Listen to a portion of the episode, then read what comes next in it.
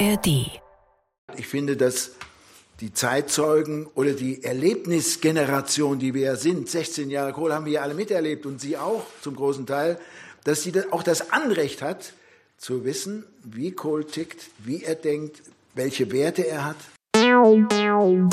Die JustizreporterInnen, der ARD-Podcast direkt aus Karlsruhe. Wir sind dabei, damit ihr auf dem Stand bleibt.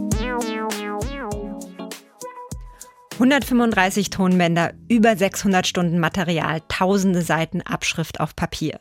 Das war das Ergebnis von langen Gesprächen zwischen dem ehemaligen Bundeskanzler Helmut Kohl und dem Journalisten Heribert Schwan.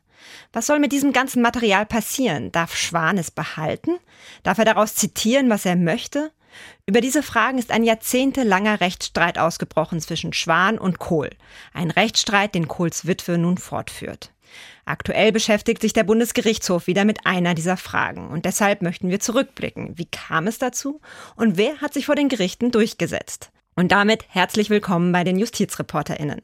Mit mir im Studio ist heute meine Kollegin Kerstin Annaber. Hallo Kerstin. Hallo. Du hast dich in die juristischen Untiefen der Kohltonwände eingearbeitet und kennst dich bestens aus, will ich hoffen. Jawohl, und die Untiefen sind sehr tief. Außerdem haben wir mit unserem Kollegen Markus Schmitz gesprochen. Der hat die Prozesse vor dem Kölner Land- und Oberlandesgericht verfolgt. Er wird uns nachher ein bisschen erzählen, wie er die Prozessparteien, also vor allem Heribert Schwan und Kohls Witwe Maike Kohlrichter erlebt hat. Kerstin, bevor es aber so richtig juristisch wird, lass uns doch erst einmal zusammentragen, was genau da eigentlich passiert ist. Ja, Heribert Schwan und Helmut Kohl haben Gespräche geführt an über 100 Tagen, ungefähr in dem Zeitraum zwischen 1999 und 2002 im Keller von Kohls Haus in Ockersheim.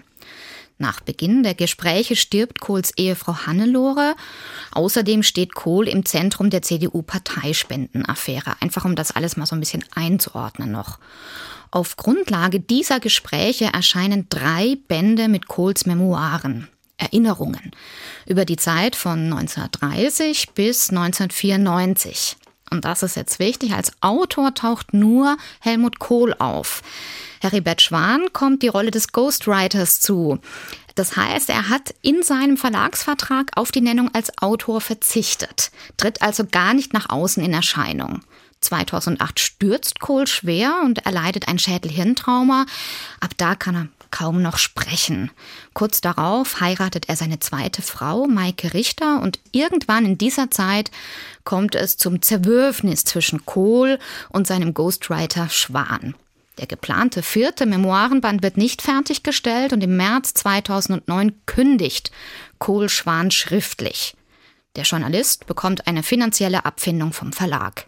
Und man könnte ja fast sagen, an dieser Stelle könnte die Geschichte zu Ende sein. Ja, Tatsächlich könnte. ist es aber so, sie beginnt gerade erst so richtig. Es ist der Auftakt für jahrelange Prozesse vor Gericht, die bis heute, über drei Jahre nach dem Tod von Helmut Kohl, muss man ja auch dazu sagen, immer noch fortdauern. Und zwar, warum? Schwan hat es nämlich nicht dabei belassen. Er hat noch ein eigenes Buch veröffentlicht, gemeinsam mit einem Co-Autor. Und dieses Buch heißt Vermächtnis, die Kohl-Protokolle. Und darin sind zahlreiche Zitate von Kohl über andere Politiker. Das sind Zitate, die er eben aus diesen Gesprächen im, im Oggersheimer Keller hat. Diese Zitate sind aber unautorisiert. Also Kohl hat da nicht mehr sein Okay dazu gegeben. Und es sind auch sehr abwertende Zitate, muss man dazu sagen. Ja, das kann man sagen. Das Buch ist zum Bestseller geworden.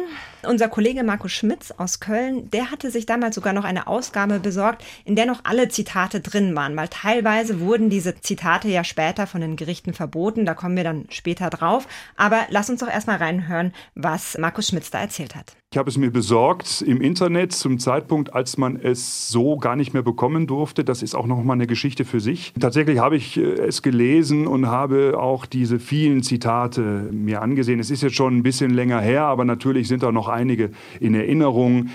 Wenn das so stimmt, was da drin steht, hat er richtig ausgeteilt, der Helmut Kohl. So konnte man ihn sicher auch immer mal vorstellen, sehr hemdsärmlich.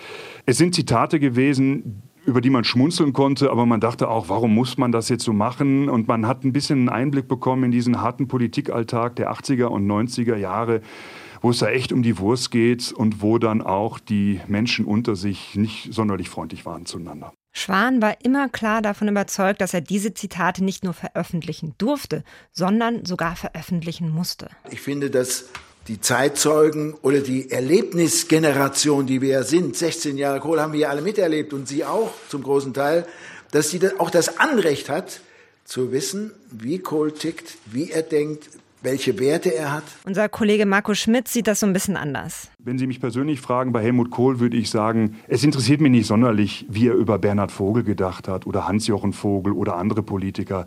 Mich interessiert eher, wie hat er es geschafft, die Einheit hinzukriegen oder wie hat er agiert in den 80er Jahren zu Zeiten des Kalten Krieges. Aus Sicht von Heribert Schwan, Journalist durch und durch, sind das natürlich trotzdem interessante Informationen. Wenn da jemand vom Thron des Biografenplatzes verstoßen wurde, so wie Heribert Schwan eben, er sagte auch öfter über sich, er sei weggescheucht worden wie ein räudiger Hund, kann man vielleicht nachvollziehen, dass er um diese Aussagen auch kämpft. Gekämpft hat er, ja, aber die Gerichte haben das über die Jahre anders gesehen als Heribert Schwan.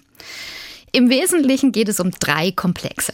Da ist einmal das Verbot bestimmter Zitate, dann das Schmerzensgeld für Kohl bzw. seine Witwe und die Herausgabe der Tonbänder. Lass uns mit dem Veröffentlichungsverbot anfangen. Okay. Auf der aktuellen Ausgabe von Schwans Buch, da prangt ja so ein gelber Sticker drauf und da steht drauf, mit den offiziell vom Landgericht erlaubten Passagen. Ich würde sagen, schon allein diese Formulierung ist ja so ein bisschen Quatsch, oder? Ja, das ist natürlich per Verkaufstrick. Ein Gericht erlaubt nicht Passagen, sondern untersagt die Verbreitung bestimmter Passagen. Und hier sind am Endeffekt dann tatsächlich ein paar ein paar, ist vielleicht sogar untertrieben, ähm, über 100 Textpassagen im Ergebnis verboten worden. Also die Veröffentlichung wurde untersagt. Wie haben denn da die Gerichte entschieden, beziehungsweise warum haben sie so entschieden? Nun, das Landgericht hat zunächst einmal gesagt, es gibt ein Auftragsverhältnis. Das heißt, Kohl, zwischen Kohl und Schwan. Genau, genau. Also Kohl hat Heribert Schwan beauftragt, ihm bei der Erstellung seiner Memoiren zu helfen. Und stillschweigend, wenn man so will, haben sie auch eine Geheimhaltungsvereinbarung getroffen. Nämlich, dass die Grundlagen, also diese ganzen äh, Tonbänder, Skripte, dass Heribert Schwan darüber schweigen musste. Sie dienten nur als Grundlage für diese Memoiren.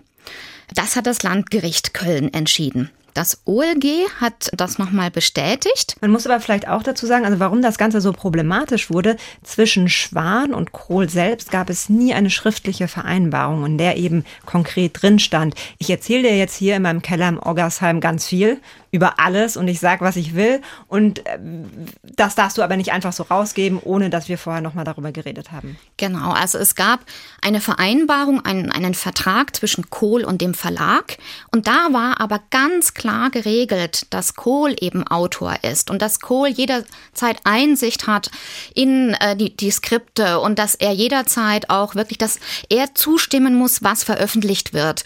Und dann haben die Gerichte eben gesagt, ja, und es gibt dann eben aber auch ein Auftragsverhältnis zwischen Heribert Schwan und Kohl und konkludent, das heißt, daraus ergibt sich stillschweigend eben auch eine Geheimhaltungspflicht, obwohl das nicht wirklich ganz klar schriftlich geregelt wurde. Mhm.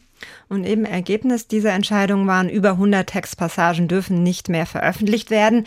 Heribert Schwan hat dem Folgendes entgegengehalten. Helmut Kohl hat mir oft gesagt, das kommt in Memoiren, das habe ich auch geschrieben, und das kommt nicht in Memoiren. Und hat immer wieder gesagt, das kannst du mal veröffentlichen später. Er hat nicht gesagt nach meinem Tod. Ich habe das immer so aufgefasst, dass ich das veröffentlichen kann, wenn die Arbeit an Memoiren fertig ist, nach vier Bänden. Er wusste ganz genau, ich bin kein Arzt mit Schweigepflicht. Ich bin kein Beichtvater oder irgendwas, dem er was erzählen kann. Ich bin Publizist, ich bin Journalist, ich werde es veröffentlichen. Und da muss man aber nochmal ganz klar sagen, das war rechtlich nirgends niedergelegt. Ja, das war schriftlich nirgendswo festgelegt. Aber nochmal nur zwischen Kohl und dem Verlag, genau. nicht zwischen Schwan und Kohl. Ja. Aber das haben die Gerichte dann eben so angenommen, als gäbe es da eine stillschweigende Vereinbarung. Was dann auf diese ersten Urteile folgte, war ein Schmerzensgeldprozess. Kohl gegen Schwan, wieder vor dem Landgericht Köln. Und dieser Prozess endete dort im April 2017 mit einem Rekord.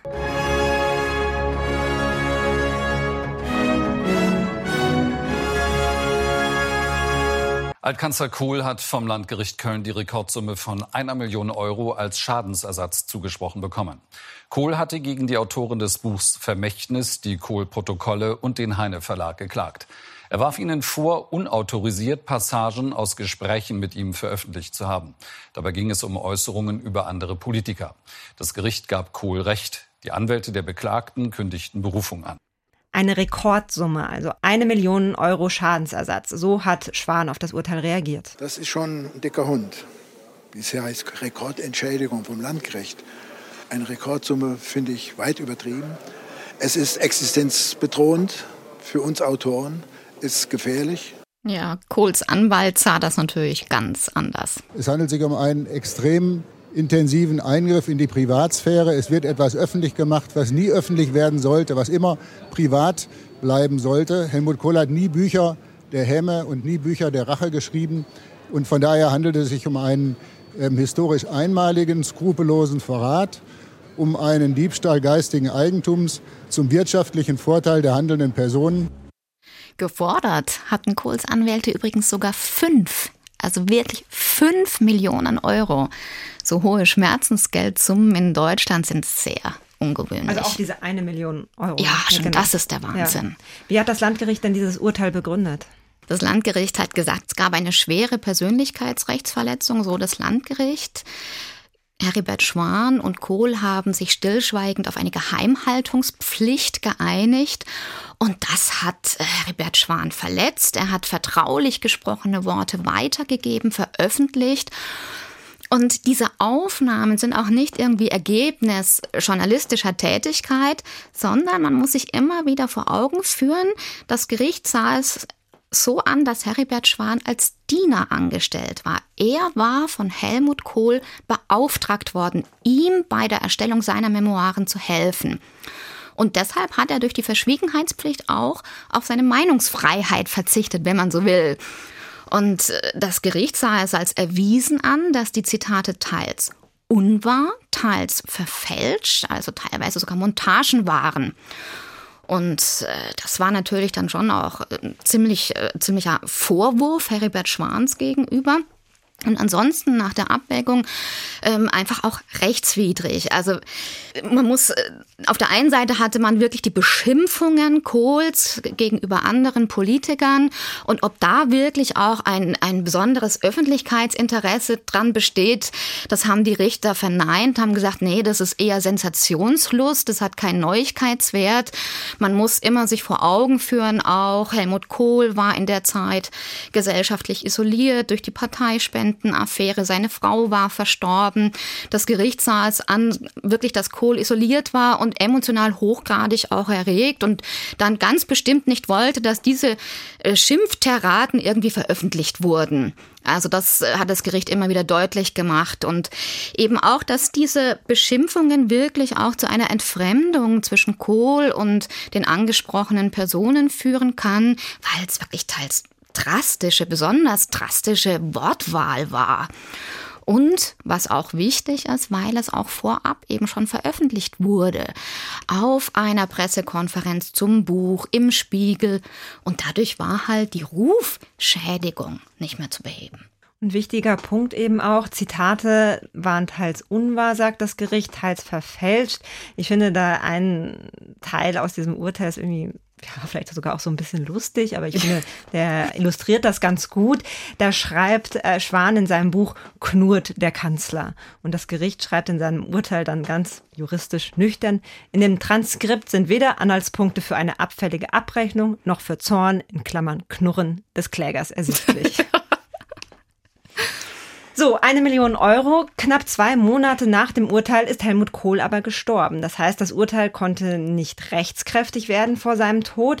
Was ist jetzt mit dieser Rekordsumme? Erbt Kohls Witwe diesen Anspruch? Ja, das ist noch nicht endgültig entschieden. Das liegt momentan beim Bundesgerichtshof. Das heißt, da wird erst noch mal verhandelt. Das OLG Köln hat gesagt, nein, unter keinen rechtlichen Gesichtspunkten ist dieser Anspruch verehrbar. Grundsätzlich sind Geldentschädigungsansprüche wegen Persönlichkeitsrechtsverletzungen nicht verehrbar. Das ist ständige höchstrichterliche Rechtsprechung und begründet wird das so, wird das schwerpunktmäßig damit, dass es heißt, naja, dieser Genugtuungsfaktor, ja, diese Genugtuungsfunktion ist ja mit dem Tod des Betroffenen erloschen. Und das kann dann auch nicht mehr irgendwie übergehen auf die Witwe. Mhm, also, weil es geht um was ganz Persönliches. Genau. Schmerzensgeld, fast so ein bisschen diese Begriffe haben das ja schon in sich, dass man da sagen könnte, hm, ob das wirklich vererbbar sein wird. Aber wir müssen abwarten. Der Bundesgerichtshof wird das noch klären müssen. Diese Frage ist also noch ungeklärt und außerdem auch wird auch immer noch darüber gestritten, was eigentlich mit möglichen Kopien und Abschriften dieser Tonaufzeichnungen ist. Was hat Schwan da noch? Muss er das auch alles herausgeben?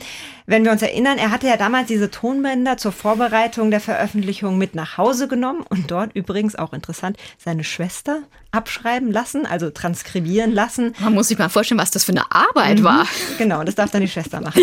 Wie auch immer, das sollen so ungefähr 3000 Seiten sein, diese Abschriften und auch die Original-Tonbänder. Das lag also erstmal alles bei Schwan zu Hause. Ja, und in einem ersten Rechtsstreit ging es dann deshalb darum, dass Schwan diese Originaltonbänder an Kohl herausgibt. Das Landgericht hatte Heribert Schwan dann auch in erster Instanz dazu verpflichtet. Das war im Dezember 2013 und hat das für vorläufig vollstreckbar erklärt. Genau, und so stand dann wenige Monate später der Gerichtsvollzieher bei Schwan vor der Tür, um die Bänder abzuholen. Und im Vorwort seines Buches erzählt er dann wirklich ausführlich, minutiös, mit vielen Adjektiven von diesem Besuch des Gerichtsvollziehers mit drei Mitarbeitern der Anwaltskanzlei, die Helmut Kohl vertrat. Also habe ich gewiss nicht aus freien Stücken dem Quartett, das mich unten bei Briefkästen meines Kölner Wohnhauses mit kalter Routine erwartete, 40 kleine Päckchen mit jeweils fünf Audiokassetten übergeben. Die Kohlgesandtschaft begann nachzuzählen. Dann verschwand die eingetriebene Beute in einem mitgebrachten Umzugskarton. Mein Anwalt, den ich, um meinerseits einen verlässlichen Zeugen zu haben, zum tristen Termin hinzugebeten hatte, hat die unwürdige Inbesitznahme fotografisch dokumentiert. Schließlich verlangte der Obergerichtsvollzieher nach Barem 625 Euro Vollstreckungsgebühren. Ein stolzer Betrag. Nach 20 Minuten war der Spuk vorbei. Die ohnmächtige Wut aber hält an. Und die Empörung lässt sich tatsächlich aus diesen Zeilen herauslesen. Der Bundesgerichtshof hat das Urteil des Landgerichts aber später bestätigt. Wie hat er das denn begründet? Ja, im Grunde ganz klar knapp. Es bestand ein Auftragsverhältnis zwischen Kohl und Schwan, was wir ja jetzt schon mehrfach auch ähm, erläutert mhm. haben. Kohl hat die Zusammenarbeit mit Heribert Schwan beendet, hat dadurch eben diesen Auftrag widerrufen und die Folge war, dass Schwan wirklich alles herauszugeben hat, was er an Dokumenten, persönlichen Erinnerungen, Gedanken eben im besitzt. Und ich fand es ganz, ganz interessant auch, ähm, auf der Pressemitteilung vom Bundesgerichtshof stand, wer fremde Geschäfte besorgt und damit auf die Interessen eines anderen zu achten hat, soll aus der Ausführung des Auftrags keine Vorteile haben, die letztlich dem Auftraggeber gebühren. Ich war bei dem Prozess vor Ort beim Bundesgerichtshof und habe Heribert Schwan dann auch gefragt, ja, warum glauben Sie, diese Bänder behalten zu können? Ich habe Gespräche strukturiert, ich habe Fragen gestellt, ich habe Vorbereitungen getroffen, ich habe Dokumente studiert, um sie ihm vorzulegen. Das heißt, die geistige Leistung, die auf diesen Bändern feststellbar ist, ist zumindest zum großen Teil auch von mir geleistet worden. Also da ging es jetzt immer um die Originaltonbänder. Kein Geheimnis ist aber auch, Schwan hat von den Tonbändern digitale Kopien und eben diese Abschriften gemacht. Das hat er selbst so offen gesagt vor der Presse. Glauben Sie etwa, ich würde die Bänder abgeben und hätte keine Kopie gemacht? Natürlich habe ich Kopien. Trotzdem ist genau das jetzt Gegenstand eines weiteren Prozesses vor dem Bundesgerichtshof. Zum Beispiel auch, wie viele Kopien gibt es denn überhaupt? Ja, genau. Also Maike Kohl-Richter will wissen, was gibt es alles noch? Wo befindet es sich? Und in einem zweiten Schritt möchte sie diese schriftlichen digitalen Vervielfältigungen der Tonbänder sowie sonstige Unterlagen haben. Die sollen herausgegeben werden an sie. Und was ist da jetzt das juristische Problem? Ja, also das ist äh, wirklich schwierig darzustellen. Die Verhandlung dauerte, sage und schreibe, zwei Stunden. Es sind komplexe Rechtsfragen. Die Richter selber haben gesagt, da haben wir wirklich paar rechtliche Nüsse zu knacken. Ein Kollege von uns hat nach der Verhandlung gesagt, das war jetzt aber sehr komplikato. Ja. Das trifft es, glaube ich, ganz gut. Das, das stimmt. Aber ich versuch doch mal, genau, ich hin und her mal zu erklären. kurz zusammenzufassen. Ja. Also ähm, so die erste Frage war, ähm, gab es einen Rechenschaftsanspruch aus einem Vertragsverhältnis zwischen Heribert Schwan und Helmut Kohl? Wenn ja, wurde das dann schon durch Heribert Schwan durch eine E-Mail beantwortet? Ist damit sozusagen nicht mehr existent? Was aber, wenn diese Antwort falsch war, wovon dann die Richter fast schon ausgingen? Gibt es dann wiederum einen Schadensersatzanspruch mit dem Ziel, Unterlagen rauszugeben, um aber überhaupt Unterlagen rausgeben zu können, muss wiederum klar sein, welche Unterlagen gibt es überhaupt. Also gibt es dann doch wieder einen Auskunftsanspruch, diesmal aber auf ein anderes Gesetz gestützt. Wenn ja, ist der verjährt? Da kam es dann, war dann die Frage, äh, kommt es auf die Kenntnis an, dass diese Auskunft falsch war? Ja, also es ging hin und her und ich hoffe, du konntest mir noch einigermaßen folgen und auch die Zuhörer, ihr könnt mir folgen. Ja. Der Bundesgerichtshof hat Maike Kohlrichter ja jetzt in weiten Teilen Recht gegeben. Das heißt, Schwan muss ihr sagen, welche Kopien er noch hat und wo diese sind. Schwan hat dann direkt darauf reagiert und gesagt, dass er dieses Urteil für nicht nachvollziehbar hält, für nicht verständlich und in dieser Stellungnahme, die sein Anwalt verschickt hat, hat er dann auch gesagt, dass er die gerichtliche Einschätzung ganz zurückweist und auch schon so etwas verklausuliert angekündigt oder zumindest gesagt, dass er es nicht ausschließt, aufgrund der Relevanz für die Meinungs- und Pressefreiheit auch noch zum Bundesverfassungsgericht oder sogar bis zum Europäischen Gerichtshof für Menschenrechte zu gehen.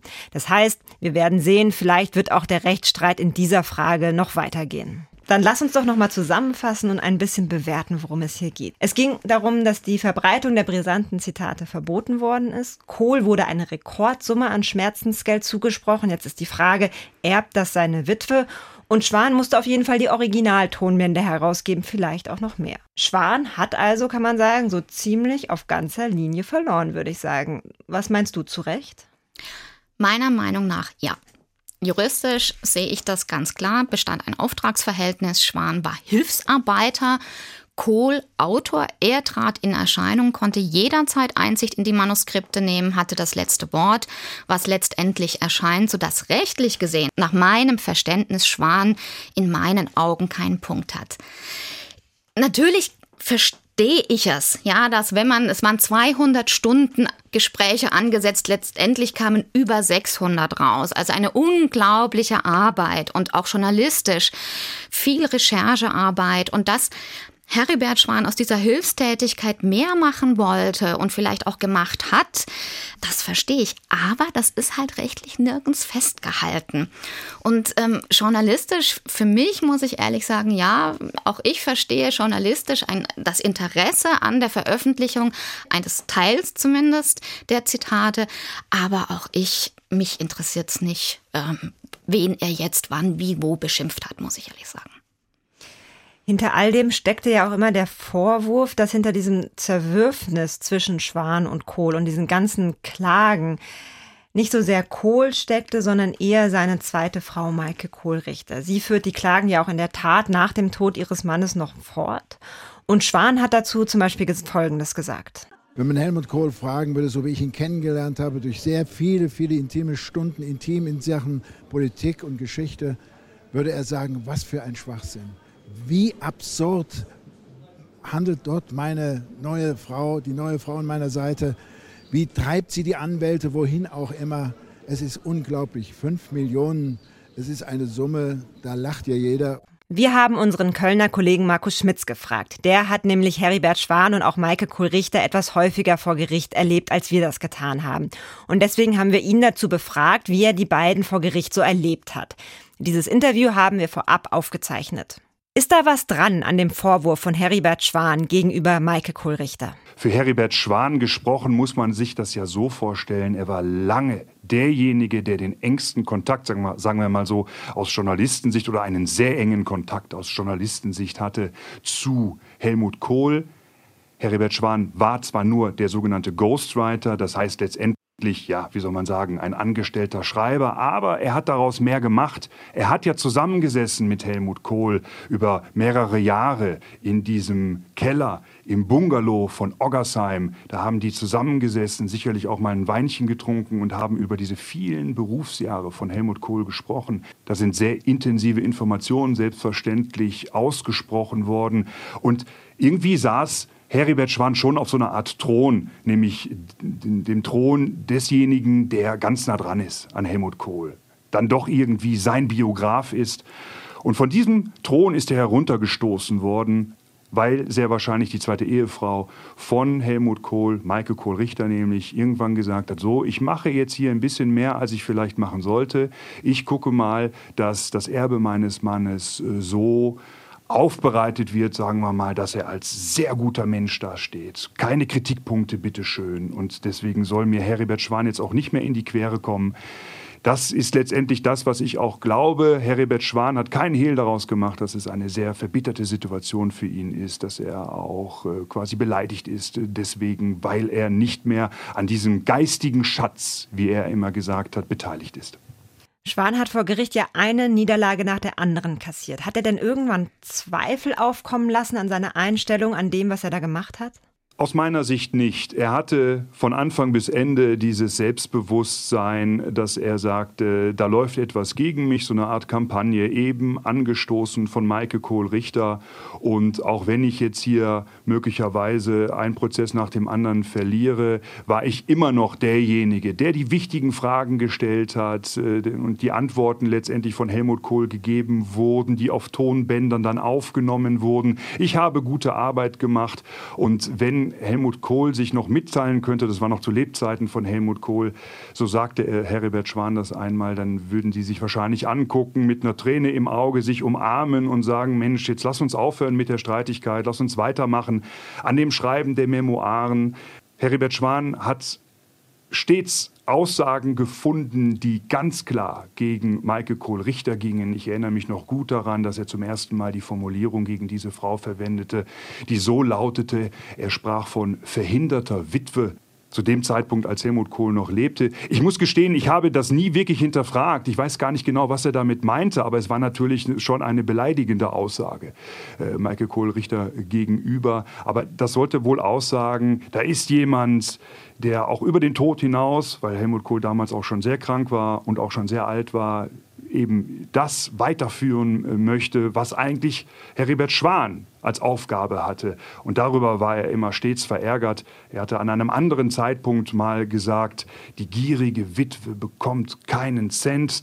Also Heribert Schwan letztendlich ist immer selbstbewusst aufgetreten und hat immer gesagt, mich trifft hier keine Schuld, das ist hier nicht mein Problem. Wie war denn Ihr erster Eindruck von Heribert Schwan vor Gericht? Meine erste Begegnung mit ihm hatte ich bei einem Prozesstermin im Jahr 2014. Ich erinnere mich noch gut daran, wie er damals diesen langen Gang, das im Kölner Oberlandesgericht entlang ging, ein schöner Preußenbau. Das hatte so ein bisschen was, da schien von der linken Seite Licht rein in äh, diese gesamte Szenerie. Das hatte schon so ein bisschen was von Auftritt und ich glaube, so versteht sich Heribert Schwan auch zum Teil.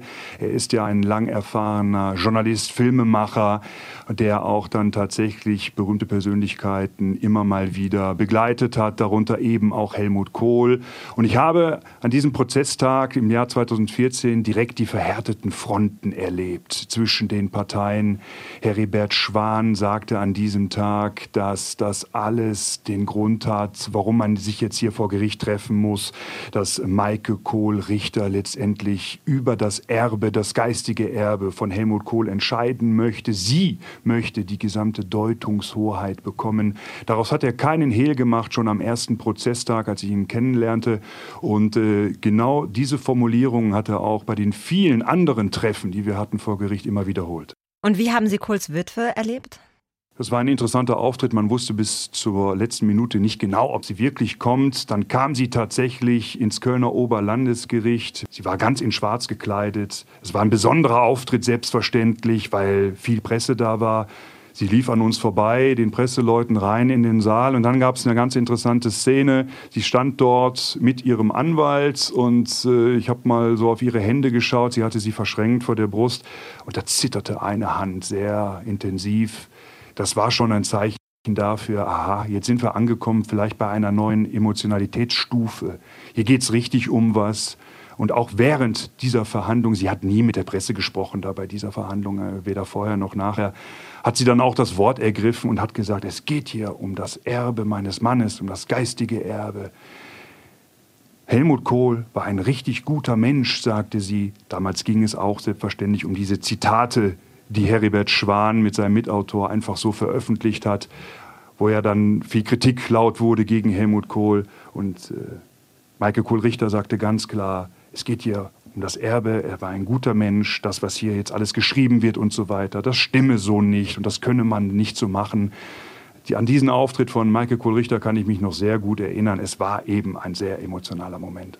Ja, ich persönlich habe Michael Kohlrichter nie erlebt, deswegen kann ich mich dazu jetzt nicht äußern. Es ist schwierig, was dazu zu sagen. Grundsätzlich aber finde ich es traurig, wenn sich zwei Vertraute, zwei engste Vertraute von Helmut Kohl über die Deutungshoheit seines Erbes streiten. Ich finde, damit erreichen sie fast das Gegenteil, was sie eigentlich bezwecken, nämlich die Erinnerung, die gute Erinnerung aufrechtzuerhalten.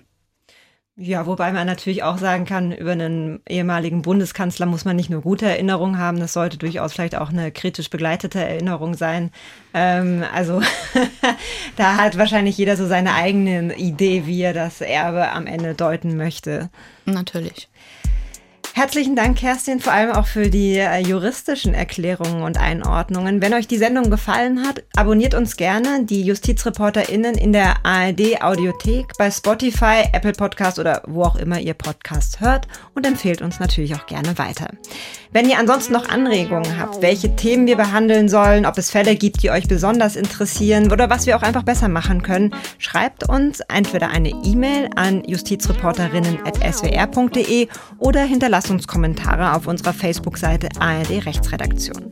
Und damit verabschieden wir uns. Mit mir im Studio war heute Kerstin Anaba. Mein Name ist Claudia Kornmeier. Vielen Dank fürs Zuhören und bis zum nächsten Mal.